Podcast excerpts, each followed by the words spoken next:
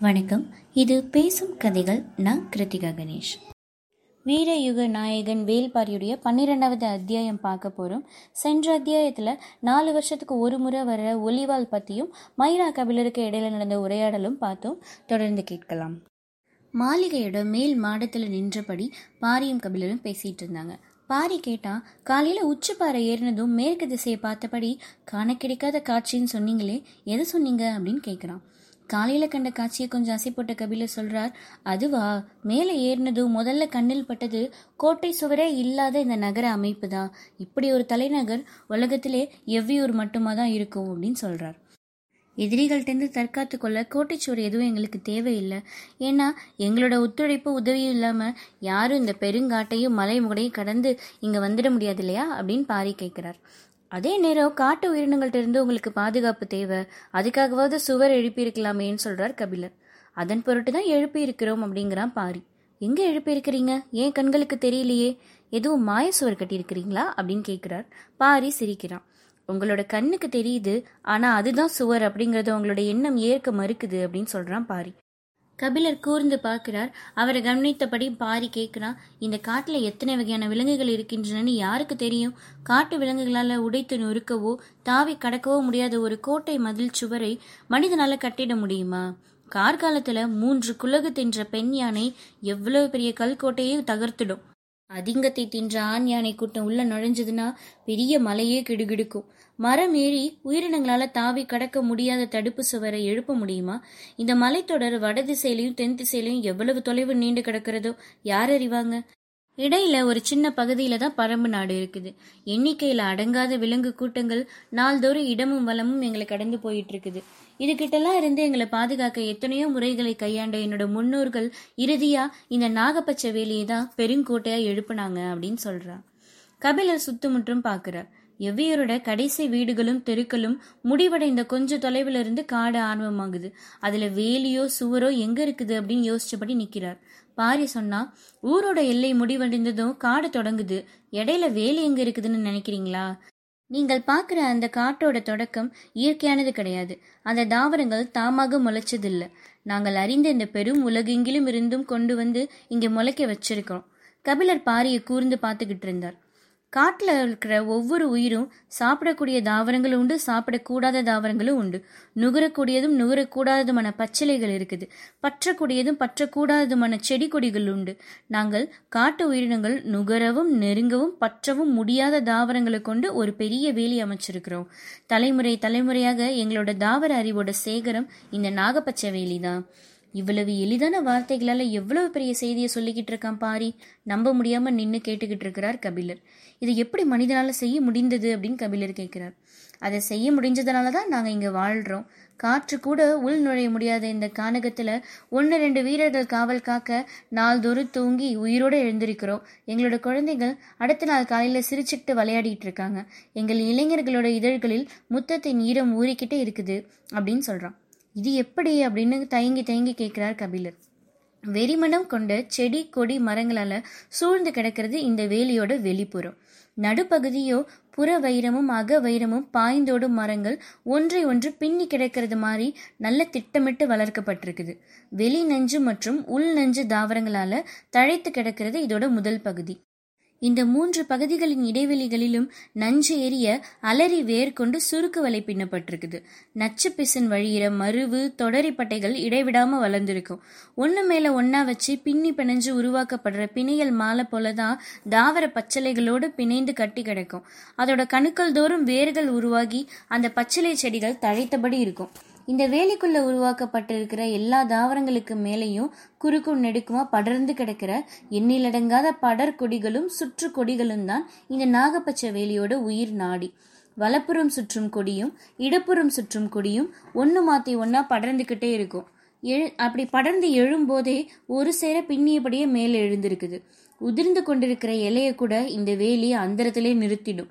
விலங்கோட நாசிய ரொம்ப தொலைவிலே இந்த வெறிமனம் தாக்கும். அதையும் கடந்து உள் நுழையிற உயிரினம் விஷமுள்ளாலோ நச்சு கணுக்களாலோ நாவில் படும் பச்சிலையாலோ சற்றே மயங்கி உட்காரும் அந்த கணத்துல அதோட மயிர்கால்கள் ஒவ்வொன்றையும் பற்றி உள்ள இழுக்குது சுருட்கொடிகள். அந்த உயிரினத்தோட இயக்கத்தை ரொம்ப சீக்கிரமே கட்டுக்குள்ள கொண்டு வந்துடும் இந்த நாகப்பச்சை வேலி. அதன் பிறகு அந்த விலங்கு அமர்ந்த இடத்துல இருக்கிற தாவரங்கள் கரையான்கள் எறும்பு சிலந்தி எல்லாம் கொஞ்சம் கூடுதல் செழிப்படைஞ்சிடும் அப்படின்னு சொல்றான். பாரி சொல்றத வாய் பிளந்து கேட்டுக்கிட்டு இருக்கிறார் கபிலர். பாரி தொடர்கிறார் தாமரை இதழ ஒன்றின் மேல் ஒன்றாக அடுக்கி அதன் மேல் ஊன்றப்படும் வேல முள் முதல் இதழுக்குள் இறங்குற நேரம்தான் கனப்பொழுது. மூன்றாம் இதழை கடக்கும் நேரம்தான் இமைப்பொழுது. ஆறாம் இதழுக்குள் நுழையும் நேரம்தான் வினாடி பொழுது எந்த ஒரு விலங்கோட இயக்கத்தையும் வேலமுள் ஆறாம் இதழை கடக்கும் பொழுதுக்குள் நிறுத்திடும் ஆற்றல் இந்த நாகப்பச்சை வேலிக்கு உண்டு அப்படின்னு எங்க முன்னோர்கள் சொல்லுவாங்க அப்படின்னு பாரி சொல்றான். இயற்கை பற்றிய பேரறிவுக்கு முன்னாடி தூசி மாதிரி நம்ம நின்றுட்டு இருக்கோம் அப்படின்னு கபிலர் உணர்கிறார். வியப்பை விலக்கி சற்றே ஆர்வம் மேலிட கபிலர் கேட்கிறார் எந்த வெறிமனம் யானைகளோட கூட்டத்தை விரட்டக்கூடியது? அப்படின்னு. ஏழிலை பாலை அப்படின்னு சொல்றான் பாரி. கபிலரோட கண்கள் பூத்தன. அந்த மரத்தோட வாடையை நுகரும் யானைகள் ஒரு காத தொலைவுக்கு விலகி ஓடும் அப்படிங்கிறான் பாரி. அந்த மரங்கள் எங்க இருக்குது? நான் கிட்ட போய் பார்க்கணும் அப்படின்னு சொல்றார் கபிலர். பாரியோட உதட்டுல சின்னதா ஒரு சிரிப்பு ஓடி மறைந்தது. சிரிக்கக்கூடிய கேள்வியா நான் கேட்டுட்டேன் அப்படின்னு நினைச்சுக்கிட்டே பதிலுக்காக காத்திருக்கிறார் கபிலர் ஒவ்வொரு திசைக்கு ஒரு மரம் நின்றுகிட்டு இருக்கு அப்படின்னு பாரி சொல்றான். எறும்பு கூட்டங்கள் போல யானை கூட்டங்கள் திரியிற இந்த காட்டுல திசைக்கு ஒரு மரம் போதுமா அப்படின்னு கபிலர் கேட்கிறார் அதுக்கும் அதிகமா வச்சா எவ்வியூர் தாங்காது அப்படின்னு சொல்றான் பாரி. கபிலருக்கு புரியல. பாரி தொடர்கிறான். அந்த மரத்தால வேற தொல்லைகள்லாம் இருக்குது. மத யானை ஏழிலை பாலையோட வாசனையை நுகர்ந்து விட்டால் வெறி கொண்டு வந்து அந்த மரத்தை அடியோட பிடுங்கி எரிஞ்சு நாசம் பண்ணிடும். எப்படி அதை எதிர்கொள்வீங்க அப்படின்னு கபிலர் கேட்கிறார் மத எதிர்கொள்றது ரொம்ப எளிது. அதை விட சிக்கலான பிரச்சனை உண்டு. அதுதான் ரொம்ப முக்கியம் அப்படிங்கிறான் பாரி. மத யானையை எதிர்கொள்வதை விட முக்கியமான பிரச்சனையா? என்ன அது அப்படின்னு கேட்கிறார் கபிலர். அந்த மரத்தோட வாசனை காமத்தை தூண்டும். கோல் கொண்டு நெருப்பை கிளறது போல அது நறுமணம் கொண்டு காமத்தை கிளர்த்திக்கிட்டே இருக்கும் அப்படிங்கிறான் பாரி. கொஞ்சம் இடைவெளி விட்டு சொன்னா எவ்வியூருக்குள் வேறு வேலையும் நடக்கணும் இல்லையா? அதனாலதான் திசைக்கு ஒரு மரம் மட்டும் வச்சிருக்கிறோம் அப்படின்னு சொன்னான்.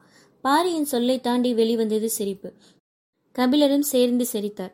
சட்டுன்னு நினைவுக்கு வந்தது சிரிப்பை அடக்கிட்டு கேட்கிறார். அதனாலதான் மரத்துக்கு பக்கத்துல நான் போய் பார்க்கணும்னு சொன்னதுக்கு நீ சிரிச்சியா அப்படின்னு. அவ்வளோ நேரம் அடக்கமா வெளிப்பட்ட சிரிப்பு இப்போது பீறிட்டது. சிரித்தபடியே ஆம் அப்படின்னு தலையை மேலும் கீழும் ஆட்டினான் பாரி. கபிலர் கொஞ்சம் வேகமா சொல்றார் ஏழிலை பாலையை அடியோடு வீழ்த்தும் மதையானை மனிதரிலும் உண்டு அப்படின்னு. சட்டென பாரி சொன்னா காமம் கண்டு அஞ்சும் சொல் இது அப்படின்னு.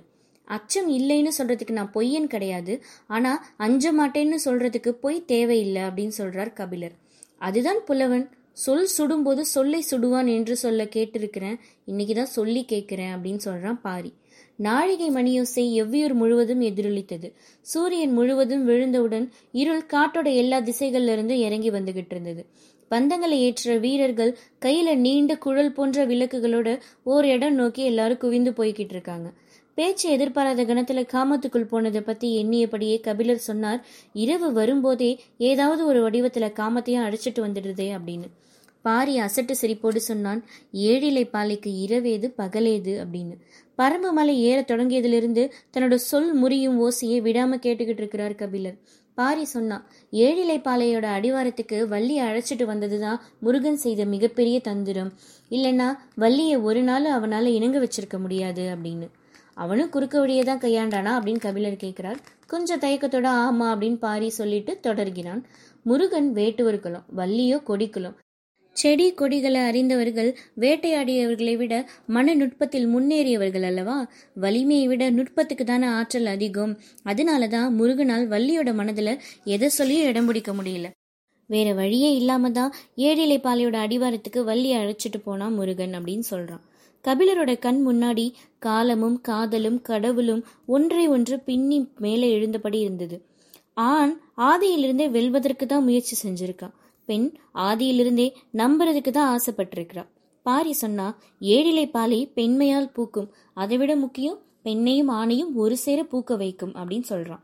வியப்பு நீங்க கொஞ்சம் நேரமானுச்சு உள்ளுக்குள் ஏனோ ஒரு சிரிப்பு பொங்கி வந்தது. அதை அடக்க முடியல. கொஞ்சம் திரும்பி சிரிச்சுக்கிட்டார் கபிலர்.